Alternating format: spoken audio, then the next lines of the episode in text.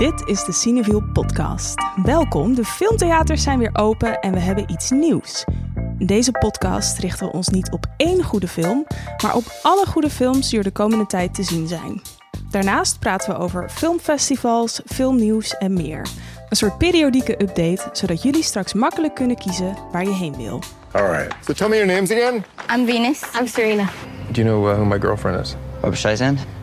Barbara Streisand. Sand. Sand, yeah, like sands. Vi var ikke utro, da. Vi var ikke det? Vi var ikke det. Nei. Ik ben Ma Milker en ik ben redacteur bij Cineviel. En naast mij aan tafel zitten mijn collega's Jente Buskus en Lauren Murphy. Hallo. Hallo. Hallo. Filmtheaters zijn weer open. Nieuw seizoen, nieuwe kansen. Eindelijk. Jente, Eindelijk, ben jij al geweest? Eh, ja, ik ben naar Licorice Pizza geweest. Oeh. En eh, ik wil eigenlijk komende week een soort van ergens een dag vrij houden dat ik gewoon de hele dag naar de bioscoop kan gaan. Maar ik weet nog niet wanneer. Dat is altijd een goed idee. En jij, Lauren? Ik moet tot mijn grote schaamte bekennen dat ik nog niet ben geweest. Ik kan Nou, er niet je meer bent van maken. bij deze ontslagen. Ik had, ja, ik had nog geen tijd, maar ik ga wel komend weekend. eh, wil ik heel graag naar Nightmare Alley. Van Guillermo del Toro. Oh ja, daar ben ik ook heel Met- benieuwd met naar. mijn ouders. Dat leek me een goede film om met je ouders naartoe te gaan. Leuk, leuk. Ehm, nee, ik ben dus nog niet geweest. Ik heb vooral veel online dingen gekeken eh, voor eh, Imagine, maar ook dingen op IFFR, Ja. wat nu online is. Gaan we dus het zo eh, over nog hebben. niet in de theaters, maar wel heel erg genoten van alle collega's en filmliefhebbers die heel verwoed aan het delen waren overal dat ze aan het Ja. gaan waren. Ja, ja, waar ik heel vrolijk van werd. Ja, want dat wordt wel een beetje de uitdaging van deze podcast. Van, eh, gaat wat korter zijn dan normaal. Want we moeten ons een beetje inhouden. We zijn natuurlijk heel erg enthousiast en willen hè, al onze filmverhalen, waar we zo lang op hebben zitten broeden. We hebben ook even een winterstop gehad met de podcast. Die willen we natuurlijk allemaal delen.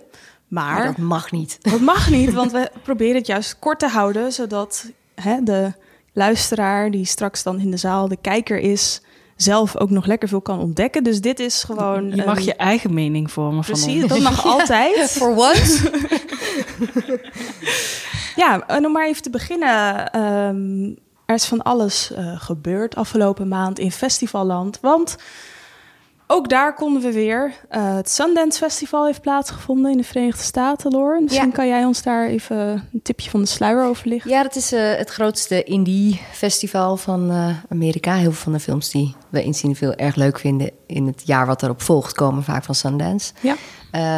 Het vindt normaal plaats in Park City in Utah, maar nu was het ook online. En wat ik wel leuk vind aan die grote internationale festivals als het online gaat, is dat, dat je opeens hoort dat mensen ook vanuit Nederland dan een, eh, een online pas hebben en dus allemaal Ja. dingen gaan kijken. Normaal gesproken is dat natuurlijk heel ver van je bedshow. Ja.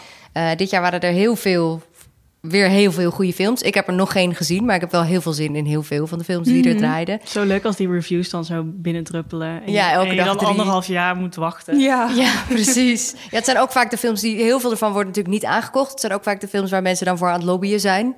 Later nog. Of waar AI dan halverwege het jaar toch bij Previously Unreleased... nog een paar titels van eh, Ja. in de theaters gooit. Eh, dit jaar was- waren er heel veel vrouwelijke filmmakers. Dat was leuk om te zien. En heel veel genre. Echt opvallend veel genre. We zitten echt in een... eh, een een horror peak, volgens mij ziet iedereen dat het echt dat is echt super profitable om nu Ja. genrefilms te maken. Dus Ja, want misschien even gewoon even super snel uitgelegd. Wat is genrefilm? We noemen het heel vaak in de podcast gewoon als gegeven. Maar misschien even... Oh ja, eh, oh jeetje.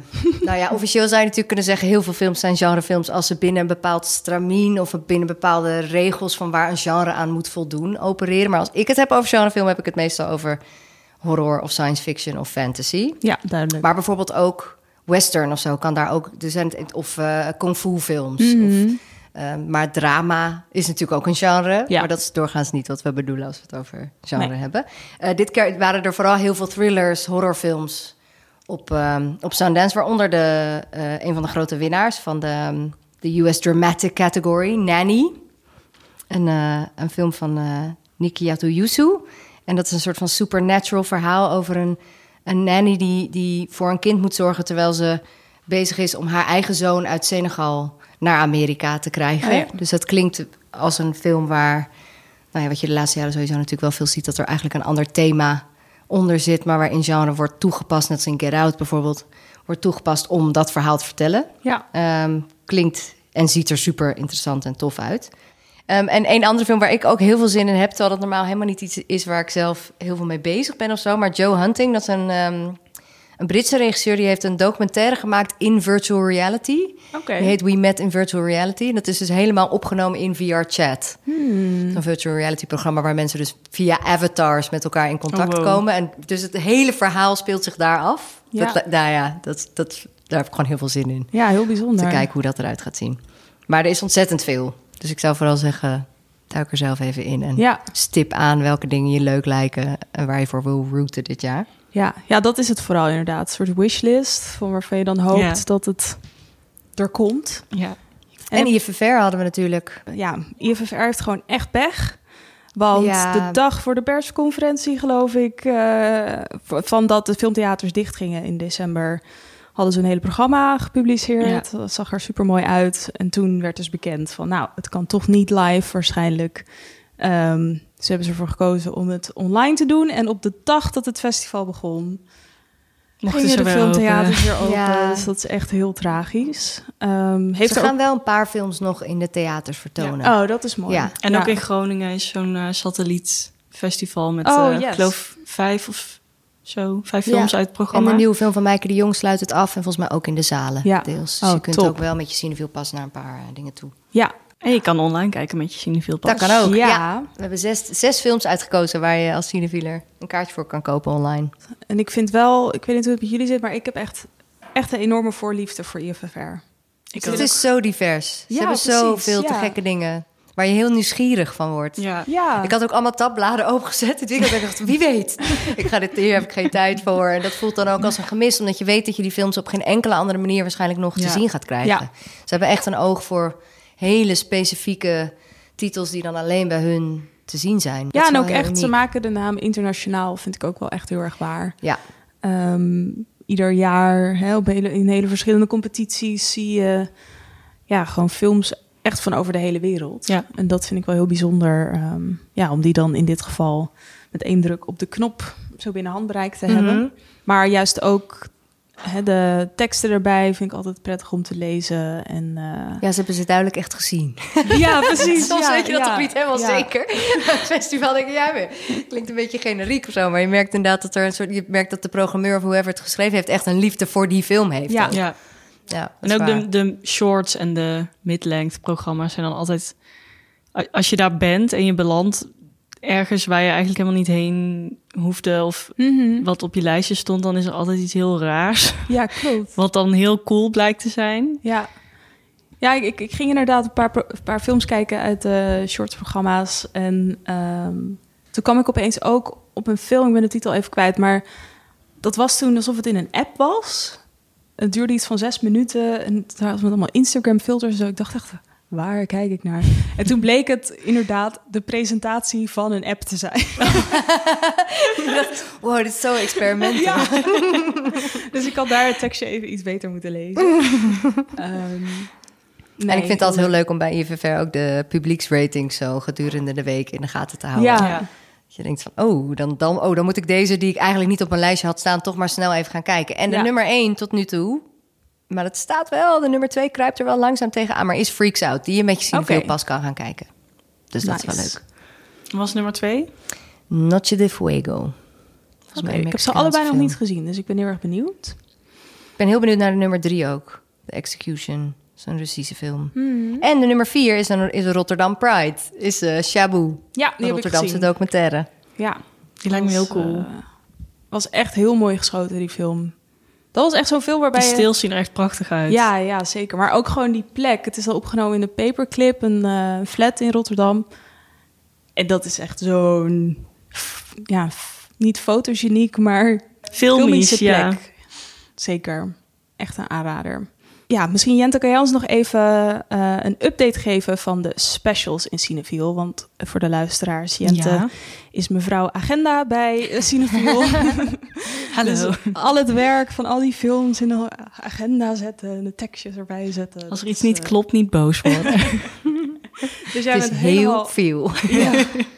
Dus jij bent helemaal op de hoogte van Ja. de specials.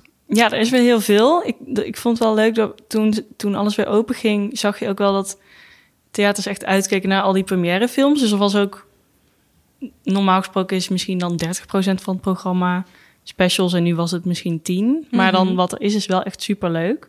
Er komt een eh, heel Ozu retrospectief uit. Ehm, films van de eh, Japanse regisseur Yasuhiro, als ik het goed zeg. Ehm, en eh, daar heeft I vier films van gerestaureerd die opnieuw worden uitgebracht eh, ja, deze week. Die zijn vanaf 3 februari te zien, eh, waaronder Tokyo Story bijvoorbeeld. Als je die nog nooit op groot scherm hebt gezien, is dat zo'n feest. Het doet me een beetje denken aan dat de films van Wong Kar-wai natuurlijk ook net na de vorige heropening Mhm. uitkwamen. En dit voelt ook een beetje zo als van, oh ja, Ja. cinema, weet je wel?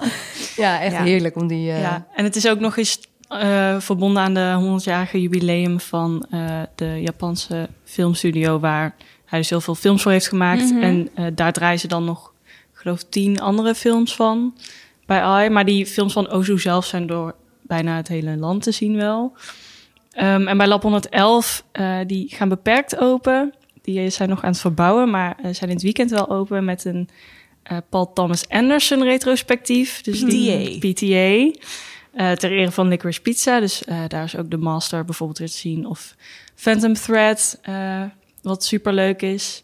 In Groningen heb je een IFFR-satellietfestivalletje, zoals ik al zei. Wat ook echt heel chill is, want dan hoef je dus niet van Groningen naar Rotterdam te reizen als je in het noorden woont. En dat is echt een heel leuk programma. Daar kan je ook gewoon met je pas heen. ITVA toert een beetje door het land met de Best of ITVA films. Eh, dat is een selectie van vier ITVA documentaires die dan in één lange marathonvertoning te zien zijn ehm, bij allerlei filmtheaters door het hele land. Dus dan ben je ook meteen weer lekker op de hoogte van de docu-wereld. En het is binnenkort natuurlijk Valentijnsdag. Lest we forget. Lest we forget. en dat viert Forum door eh, misschien wel de meest creepy romantische film eh, van de afgelopen paar jaar te draaien. Namelijk Lars and the Real Girl, waarin eh, Ryan Gosling verliefd wordt op een pop. Een hele leuke Valentijnsdagkeuze. En ik ben heel erg fan van het feit dat ze dat doen. Dat, eh, ja, superleuk. Ehm, dus ja, en er zijn nog heel veel losse dingetjes hoor. Maar anders ben ik hier nog uren aan het praten. Dus hou vooral de weekwijzer in de gaten op onze website. Ja. En daar vind je alle speciaalste specials, Ja. zoals wij dat dan noemen. Maar ik vind het heel fijn om weer te zien dat er ook... Daarin merk je echt soort van de persoonlijkheid van alle filmtheaters van Cineville. Dat die toch wel echt allemaal door allemaal verschillende mensen worden geprogrammeerd. En dat ze allemaal weer klaar stonden. Ja, Dat vond ik vorige week ook heel fijn om te merken. Dat was, oké, alles gaat weer open. Oh, de agenda gaat weer lopen. En toen kreeg ik echt de dag daarna van heel veel mensen bericht van... jeetje, wat gaat dat smooth? Waardoor je Ja. ook denkt, oei, blijkbaar hebben we dit ook al iets te vaak moeten doen. weer open moeten gaan. Maar het gaat net en meteen, iedereen staat in de startblokken. Oké. Ja, de filmtheaters waren echt een geoliede machine. eh, Ja, wat te gek om te zien. Ja. Ja. En, maar er eh, komen ook allemaal nieuwe films uit. Ja, en van die nieuwe films is er wel een sad feitje over, of verdrietig feitje, van februari. Namelijk dat van de ongeveer rond- in de 40 films komen eruit. En daarvan zijn er maar drie, drie geregisseerd Echt shame. door vrouwen. Dat vind ik echt heel weinig. Dat is echt heel weinig. ja. Maar goed, het ook zo Sundance. jammer dat, Ik hoop ze aan. Sundance. dat er dan... Dat gaat soms in vlagen of zo. Dat mensen ineens weer beseffen dat er, ja, dat er, dat er ook vrouwelijke, vrouwelijke regisseurs bestaan of zo. Of dat er, weer, dat er een programma is waarin erop wordt teru- teruggeblikt of zo. Ja, ja, ja. Dat zou natuurlijk En dan de maanden daarna vergeten we het weer. Laten we hopen Hopelijk dat het is in maart eh, beter is, inderdaad. Dan heb ik jullie nog gevraagd om één titel mee te nemen of te noemen waar jullie ja, een soort op een vreemde manier door geïntrigeerd zijn. Noem het de curieuze keuze. Cineville's curieuze keuze. Dus Oeh, films die... dat eh, allitereert lekker. ik weet niet of jullie dat ook hebben, maar dat je als mensen je vragen om, eh, om een lijstje met filmtips of zo, dan heb ik films die ik zelf heb gezien, die ik zelf heel fijn vond om te kijken, maar die ik echt nooit aan iemand zou aanraden, omdat ik dan een soort van Niet meer van- serieus genomen. Ja. Eh, dit is de ruimte voor zo'n titel en eh, ik kan wel even zelf ehm, aftrappen. Voor mij is dat de film I Am Zlatan. En- Ja, ik, nou, wat ik vooral daar leuk aan vind, is dat jij daar zo Ja, zin in hebt. het is echt voor mijn gevoel zo out of character. Ja, het is bij mij sinds Zlatan Ibra- Ibrahimovic, de voetballer, bij Ajax ehm, ja, speelde. Ik had een klasgenootje die heel erg Ajax-fan was. En ik was zo geïntrigeerd door Ibrahimovic. Gewoon hoe hij als een soort showman heel theatraal zich over het veld bewoog. Mhm. Oh, nu ga ik echt even van die voetbal eh, clichés vervallen. maar als een soort vechtsportende balletdanser. dat vond ik gewoon Mooi. intrigerend. En eh, deze film gaat over zijn, eh, over zijn genesis, over zijn opkomst tot de voetballer die hij nu is. Ik verwacht dat hij over niet al te lange tijd met pensioen zal gaan. En ik vind het ook weer iets typisch voor Ibrahim- Ibrahimovic. Ik kan zijn naam net niet goed uitspreken. Bij hem gaat het heel erg om de persoon. Mhm. Dus hij zegt ook altijd, hij spreekt ook over Ah ja, zichzelf. ja, dan. Ja, en of hij spreekt over zichzelf in de derde persoon. Of, maar dat is natuurlijk een totale grap. En iedereen die dat niet snapt of zo, die snapt gewoon... Je ziet alleen maar een soort van Kanye West... Ja, Die ja, zichzelf daar veel te serieus neemt of zo. andere redenen dat hij zich soms wat anders gedraagt, om het zo te zeggen. Maar, eh, en ik vind dat zo geweldig hoe hij dat helemaal doorzet. Zullen vast ook eh, als meerdere mannen die dan op vroege leeftijd beroemdheid hebben bereikt en veel macht en veel geld, zullen vast ook foute verhalen over hem zijn. Ehm, daar moet ik me beter in verdiepen. Maar ik heb bij hem voornamelijk een positief gevoel. En ik ben dus gewoon oprecht heel erg benieuwd naar, eh, ja, naar zijn ontstaansgeschiedenis Ja. tot wie hij nu is. En ook tot de, ja, hoe, je, hoe je dat volhoudt of zo. Mhm. sterk. Ik ben ook wel benieuwd. Ik vind het altijd heel fascinerend om meer te leren over mensen waar heel veel mensen fan van zijn. Mhm. Ja. Wat is het dan dat deze persoon zo fascinerend maakt Ja. voor anderen? Ja, want dat vind ik ook wel grappig. Zelfs als je niet eh, van voetbal houdt. Ja, precies. Dat wat ik net zeg, vind ik ook wel grappig van mezelf. Dat ik dus misschien maar één keer een voetbalwedstrijd van hem heb gezien. zeg maar een echte wedstrijd. Maar ik heb wel veel filmpjes gezien van compilaties, weet je wel, van wat hij dan deed. Dat goed. vind ik ook al heel fascinerend om te weten over jou. Het is wel een goede counterpart voor Diego Maradona. Ja. Ja. Of die, die, documentaire waar we ook een over bill. hebben gemaakt. Precies. Zeker. Kost van roem. Eh, Jente, jij hebt één van die regisseurs gekozen die eh, Ja. bij de... Women drie- supporting women. Ja, precies. Ehm, ja, ik heb eh, Marry Me van Cat Coiro, denk ik dat je de achternaam zo uitspreekt. Dat is een ehm, romantische comedy met mijn heldin Jennifer Lopez. J-Lo. En Owen Wilson is er ook. Wat ik eh, sowieso al een geweldig gecast Hele chille koppel vind.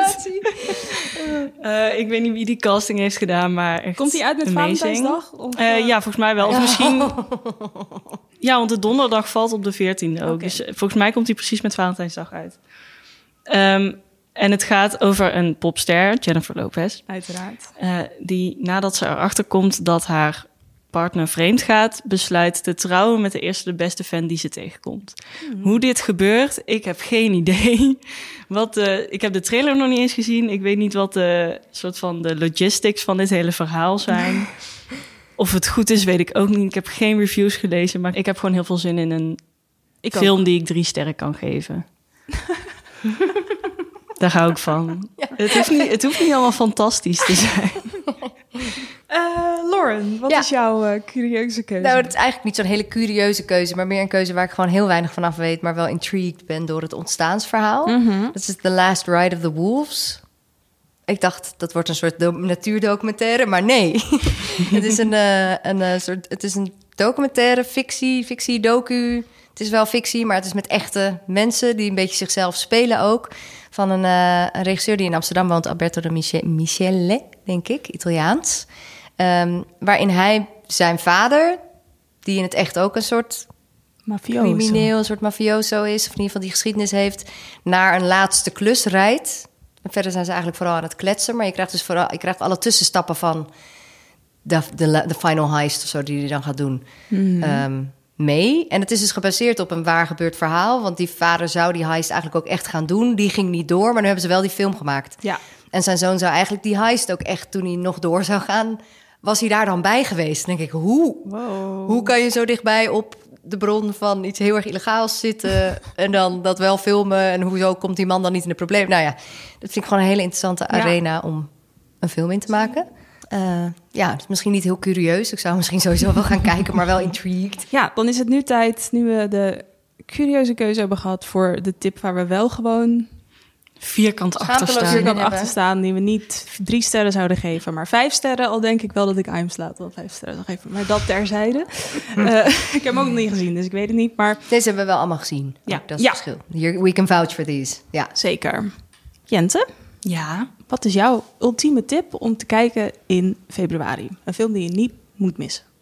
mijn niet het minste ultieme tip is The Worst Person in the World. Hij heeft ook een Noorse titel.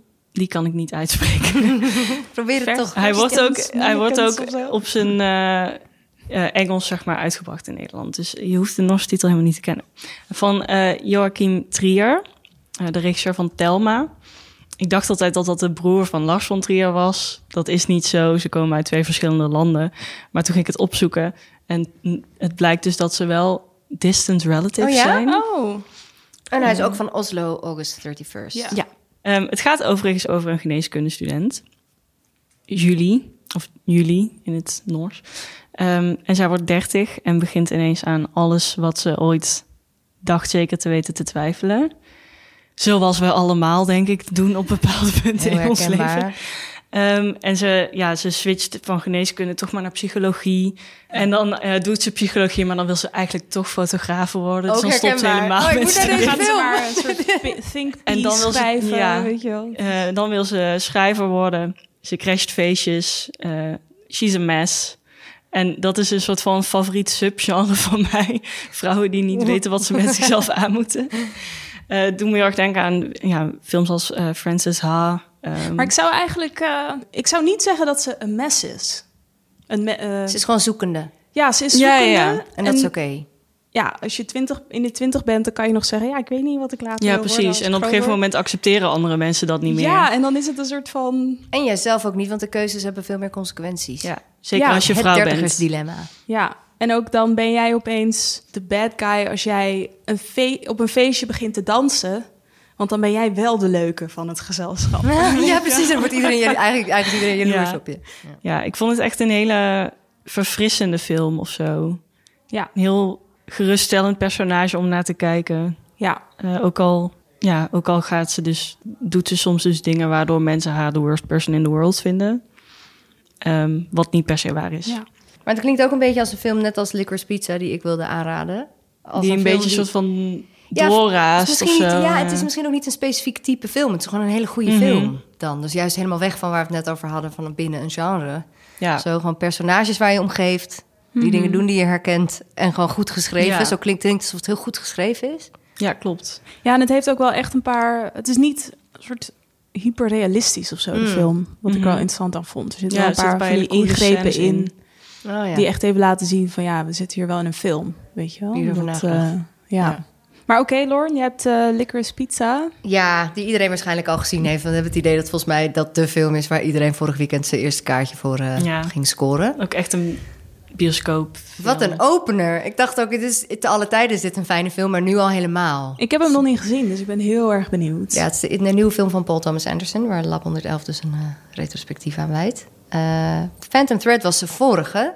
Ja, Ja, oh, dat is al lang geleden. Ja, best wel een tijdje terug. En dit is echt een totaal andere film qua sfeer en Alles. alles. Eh, het is een soort ode aan zijn eigen jeugd. Hij is opgegroeid in, in Encino, San Fernando Valley, in de jaren zeventig. Wie wil daar niet zijn? Great time, all around. niet alleen hoor natuurlijk, maar het heeft ook heel erg dat nostalgische Ja. Ja. van die tijd. De, de titel is blijkbaar vernoemd naar een eh platenzaak. Het gaat over een, eh, een, eh, een jongen en een meisje. Ja, zij, eh, zij is 25, wil heel graag weg uit haar verstikkende gezin. Wordt gespeeld door Alana Heem, wat sowieso heel van Ja. de Heem Sisters band. eh, Nou ja, dat is ja, en ik las heel dat, cool. dat hun moeder van die Heemsisters, dat hun moeder de tekenlerares of leraar was van Paul Thomas Anderson. Ja, maar dat Oh, wist zo Paul Thomas Anderson nog niet toen hij contact... want hij kent hem doordat hij een videoclip voor ze heeft ook.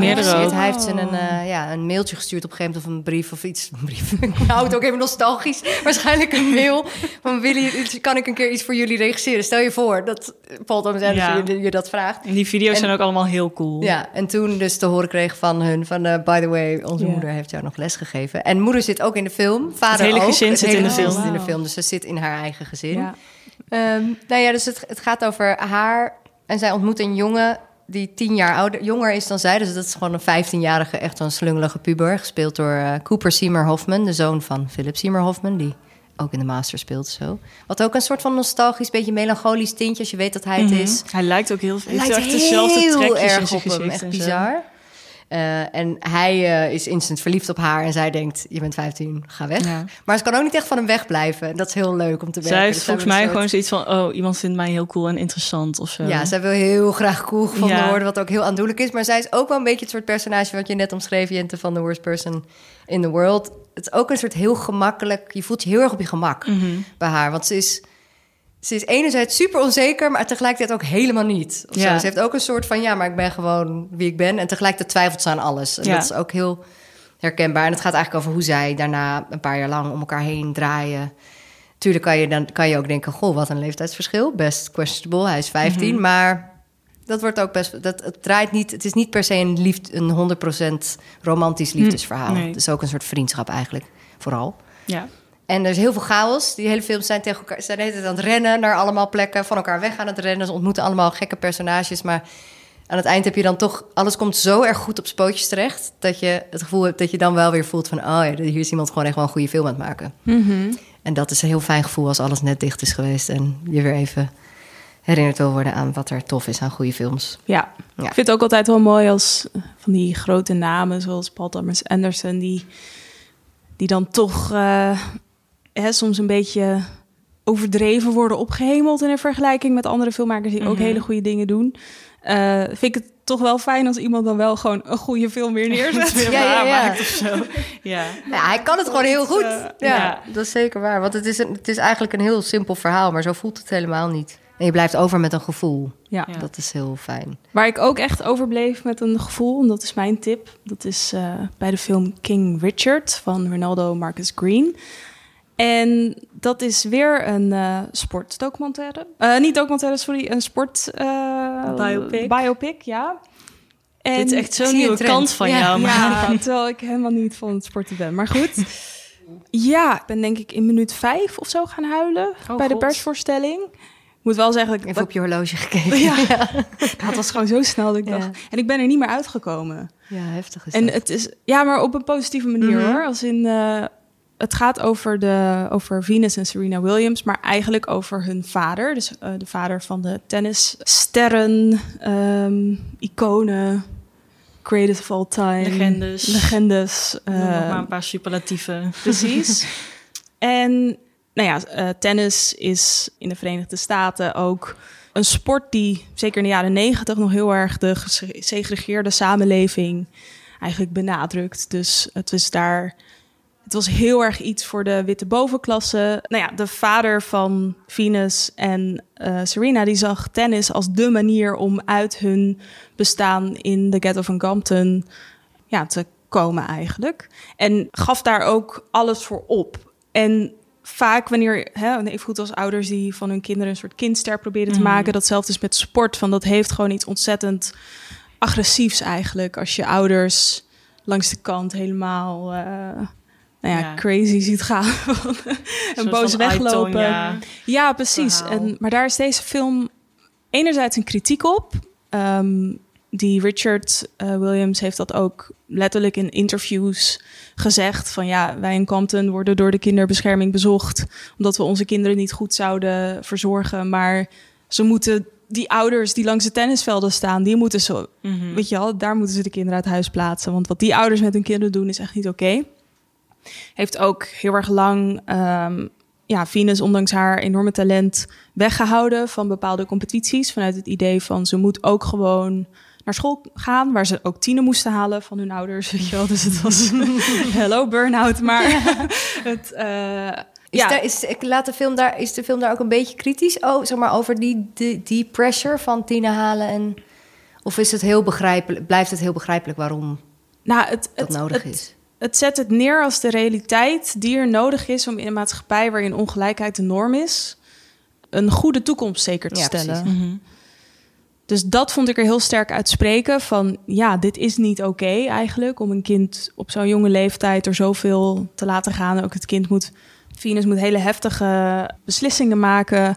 over sponsorship deals en zo. Ik weet niet in hoeverre dat in het echt ook zo letterlijk is geweest. Maar ja, je ziet gewoon dat dat kind heel erg onder druk staat. Ja, ik vond het wel echt een intrigerende film. Dat het, je weet hoe het afloopt. Weet je, je weet dat zij het gaan maken. Mhm. Het cruwe daaraan vond ik dat je constant denkt van... nee, maar dit kon toch niet echt zo zijn gegaan? Weet je wel? Maar aan de andere kant denk je van... ja, maar zij hebben het wel zo gedaan. Ja. Weet je Ja. wel? En zij zijn nu ook op een plek waar, eh, waar Serena door een medespeler met apengeluiden wordt nagedaan. En Mhm. weet je wel, gewoon waar ze nu tot op de dag van vandaag eigenlijk nog niet wordt gezien als onderdeel daarvan. Ja. of niet wordt omarmd Na door iedereen. al dat werk zeg en al die jaren is het nog steeds van... Ja, en ook gewoon dat zij echt gewoon wereld heel goed is. En haar Ja. zus ook. Ehm, ja, dus ik, ik, was, ik heb de hele tijd gehuild omdat het precies een soort van Disney-muziekjes erin gooit. En weet je wel, van die cuts. Van en ze Will gooit Smith een is ook gewoon heel goed. Ja, Will Smith, daar hebben we nog helemaal niet over gehad. ja, die deed het echt super goed. En hij was ook helemaal niet die knappe vent die hij altijd is, weet je wel. Het was gewoon echt zo'n beetje zo... eh, Hij wordt ook wel ouder. vader in een kort broekje, weet je wel.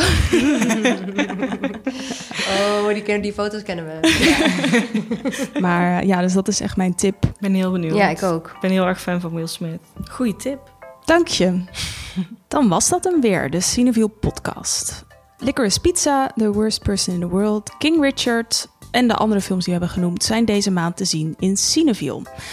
Weten welke films er nog meer ter sprake kwamen? Check dan de show notes op onze site. Wil je op de hoogte blijven van alles wat er speelt? Schrijf je dan in voor de nieuwsbrief. Wil je meekletsen of heb je vragen? Je kan ons mailen op podcast.cineviel.nl of tweeten via @cinevielpod. Bedankt voor het luisteren en dankjewel Jente en Lauren. Gedaan. Volgende keer zijn we er weer met de goede films van maart. Doei! Doei!